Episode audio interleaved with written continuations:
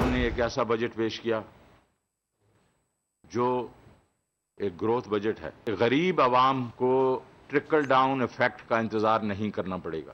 غریب کے ساتھ ہم نے پالیٹکس نہیں کرنی. غریب غریب ہے. گروتھ بجٹ میں توجہ عام آدمی پر، معیشت کی بہتری کے اثرات غریب تک پہنچیں گے. وزیر خزانہ شوکت ترین نے تفصیلات بتا دیں. کہا چالیس لاکھ نچلے طبقے کے خاندانوں پر فوکس ہے. ہر خاندان کو پانچ لاکھ روپے اور کسان کو ہر فصل پر بلا سود ڈیڑھ لاکھ روپے قرض دیں گے. صحت کارڈ کے ذریعے سب کو ہیلتھ انشورنس ملے گی. جو بڑے بڑے ریٹیلرز ٹیکس نہیں دیتے، کچی پرچی دے کر ڈنڈی مارتے ہیں، ان کا علاج بھی بتا دیا. پچیس کروڑ روپے مہینے کے ہم انعامات دیں گے. اس کو بڑھاتے بڑھاتے میں نے اس کو ایک ارب روپیہ پر منتھ کر دینا. تو کنزیومر جو ہے وہ خود جا کے اس کا گلا پکڑے گا. وہ کہے گا جی مجھے تو پکی پرچی چاہیے.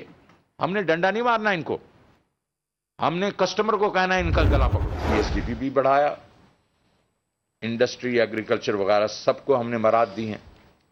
تو گروتھ تو ہوگی. تو آپ گھبرائیں نہیں اس پہ، جس طرح خان صاحب کہتے ہیں نا، گھبرانا نہیں. برآمدات بڑھانی ہے، ڈالر کمانے ہیں. شوکت ترین کہتے ہیں ابھی برآمدات جی ڈی پی کا صرف آٹھ فیصد ہے. سیونگ ریٹ بڑھا کر سرمایہ کاری کرنا پڑے گی. ترقی کی راہ میں پہلا مسئلہ ریونیو کی قلت ہے. Tax to G D P کو بیس فیصد تک لے جانا ہوگا. ڈھائی گھنٹے تک بولتے رہنے کے بعد وزیر خزانہ کی ہمت جواب دے گئی.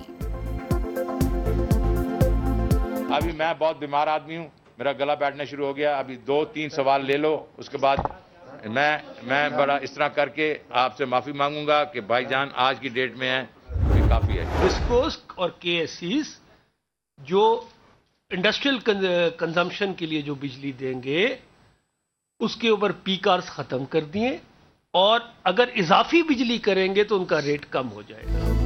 گیس بجلی پر سبسڈی، پی کار ختم. صنعتوں اور برآمدی شعبے کے لیے خوشخبری. خسرو بختیار نے بتایا صنعتوں کی شرح نمو کی رفتار برقرار رکھنی ہے. خام مال پر بیالیس ارب روپے کی ٹیکس چھوٹ دی گئی ہے. بہت جلد جامع آٹو پالیسی پیش کی جائے گی. تنخواہ دار طبقے کو سستی گاڑیاں ملیں گی. ڈاکٹر ثانیہ نشتر کی بریفنگ. بتایا پناہ گاہوں میں اضافہ کیا جا رہا ہے. جنوری سے احساس کیش کی رقم بارہ سے بڑھا کر تیرہ ہزار کر دی جائے گی. سب سے پہلے احساس ایمرجنسی کیش، اس کا جو دوسرا فیز ہے وہ انشاءاللہ اسی ہفتے لانچ ہوگا. ایک کروڑ بیس لاکھ خاندانوں کو بارہ ہزار پہنچائے جائیں گے، اور یہ سپٹمبر تک یہ چلے گا. حکومتیں انتہا پسند نفرت انگیزی کا آن لائن مقابلہ کریں. کینیڈا میں مسلمان خاندان کو نشانہ بنائے جانے کے بعد وزیر اعظم عمران خان کا کینیڈین میڈیا کو خصوصی انٹرویو. کینیڈا واقعے کو المناک قرار دیا. کہا انٹرنیٹ کی دنیا میں بے لگام اسلاموفوبیا کو روکنا ہوگا. مسئلہ یہ ہے کہ مغربی ملکوں کے چند رہنما اس افسوسناک صورتحال کو سمجھ نہیں پا رہے. Army chief general Qamar Javed Bajwa کا سیالکوٹ اور کوٹلی کا دورہ. کوٹ سطح کی وار گیم کے آخری سیشن میں شرکت. سیالکوٹ میں وار گیم میں منصوبہ بندی اور طریقہ کار پر بریفنگ.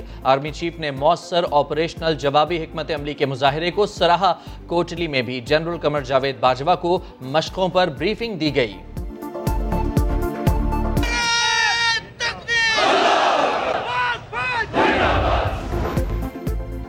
بلاول بھٹو نے بجٹ کو عوام پر معاشی حملہ قرار دے دیا. کہا تاریخی مہنگائی، بے روزگاری، غربت ہے تو بجٹ کیسے عوامی ہو سکتا ہے؟ جب بجٹ پیش کیا جا رہا تھا تو سرکاری ملازمین دہائیاں دے رہے تھے. عوام جان چکے کہ بڑی بڑی باتیں کرنا عمران خان کی عادت ہے. پیپلز پارٹی عمران خان کو عوام کے معاشی قتل عام کی اجازت نہیں دے گی. حکومت نے بجٹ کے لیے اربوں خرچ کر کے تشہیری مہم چلائی. لیگی رہنما احسن اقبال کی تنقید. کہا عوام مہنگائی اور بھوک سے مر رہے ہیں اور ان کی مہم میں دودھ کی نہریں بہہ رہی ہیں. حکومت کے پاس کوئی ترقیاتی منصوبہ نہیں، یہ صرف ہوا کے دوش پر چل رہے ہیں. اعلیٰ تعلیم کے لیے ترقیاتی بجٹ ساڑھے بیالیس ارب روپے ہے. وفاقی وزیر اسد عمر کہتے ہیں پی ٹی آئی حکومت نے ہر سال ایچ ای سی کے لیے ریکارڈ بجٹ مختص کیا. وزیر اعلیٰ پنجاب کہتے ہیں شاندار بجٹ پیش ہوا، کمزور طبقات کو خصوصی ریلیف دیا گیا ہے. بہترین بجٹ پر اپوزیشن کی بوکھلاہٹ سب کے سامنے آیا ہے. وزیر اطلاعات فواد چوہدری نے بھی کہہ دیا بجٹ کو ہر طبقہ فکر کے لوگوں نے سراہا، لیکن اپوزیشن کا رویہ حسب معمول غیر ذمہ دارانہ رہا. اگلے سال سال بھی یہ لوگ بینر اٹھائے کونے میں کھڑے ملیں گے۔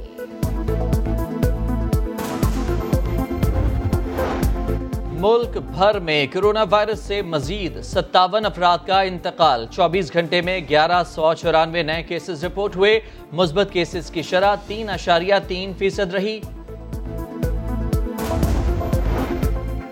بنو میں کرونا ویکسین لگوانے سے انکار پر چھ خواتین پولیس اہلکار معطل، تنخواہیں روک دی گئیں۔ ویکسین کے خلاف منفی پروپیگنڈے کو دور کرنے اور عوام کو ویکسینیشن کی طرف راغب کرنے کے لیے پشاور کے جید علماء میدان میں آ گئے۔ علماء نے آستینیں چڑھائیں اور ویکسین لگوائی۔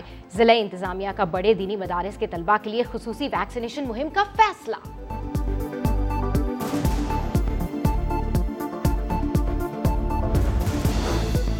کراچی میں نجی انجینئرنگ انسٹیٹیوٹ کے ڈائریکٹر کا قتل، ظاہر علی ڈرائیور کو اتار کر گھر واپس جانے لگے تو دو موٹر سائیکل سواروں نے راستہ روکا اور فائرنگ کر دی۔ ڈرائیور کے مطابق واقعہ اس سے چند قدم کی دوری پر ہوا، ملزمان نے اس پر بھی پستول تانی۔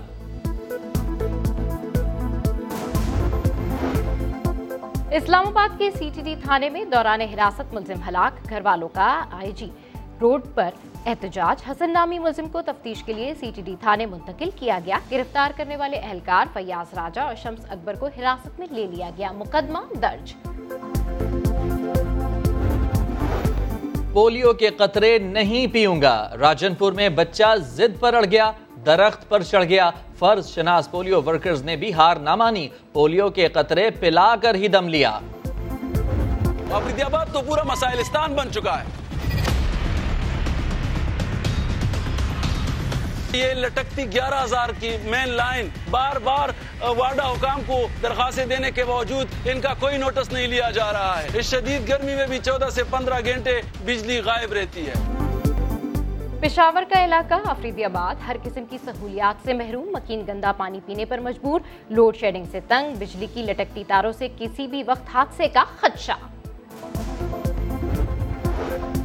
کراچی یونیورسٹی روڈ اور اطراف کی گلیوں میں پانی ہی پانی، پائپ لائن کی مرمت کئی گھنٹوں بعد بھی نہ ہو سکی، ہزاروں گیلن پانی یونیورسٹی روڈ پر بہہ گیا۔ شہر کے مختلف علاقوں میں پانی کی فراہمی معطل، گھروں میں بھی پانی داخل۔ ہم لوگوں نے پانچ بجے کے قریب متعلقہ ادارے کے اندر بات کی، ہمیں وہاں سے کوئی بھی رسپانس نہیں ملا واٹر بورڈ کے۔ ہم لوگوں نے وہاں پہ لائن وغیرہ ڈھونڈی تو پورا علاقہ اس وقت تک زیر آب آ چکا تھا۔ زندگی بھر یہ یا تو ہمیں یاد رہے گی کہ ہمارے گھٹنے تک پورا پانی بھرا، نہ گھر سے بغیر، نندوں گھر پہ گئے، نند کے گھر بھی، چھت بھی ہم لوگ سوئے، جیسے ہر ہمارا حالت نکلی ہے۔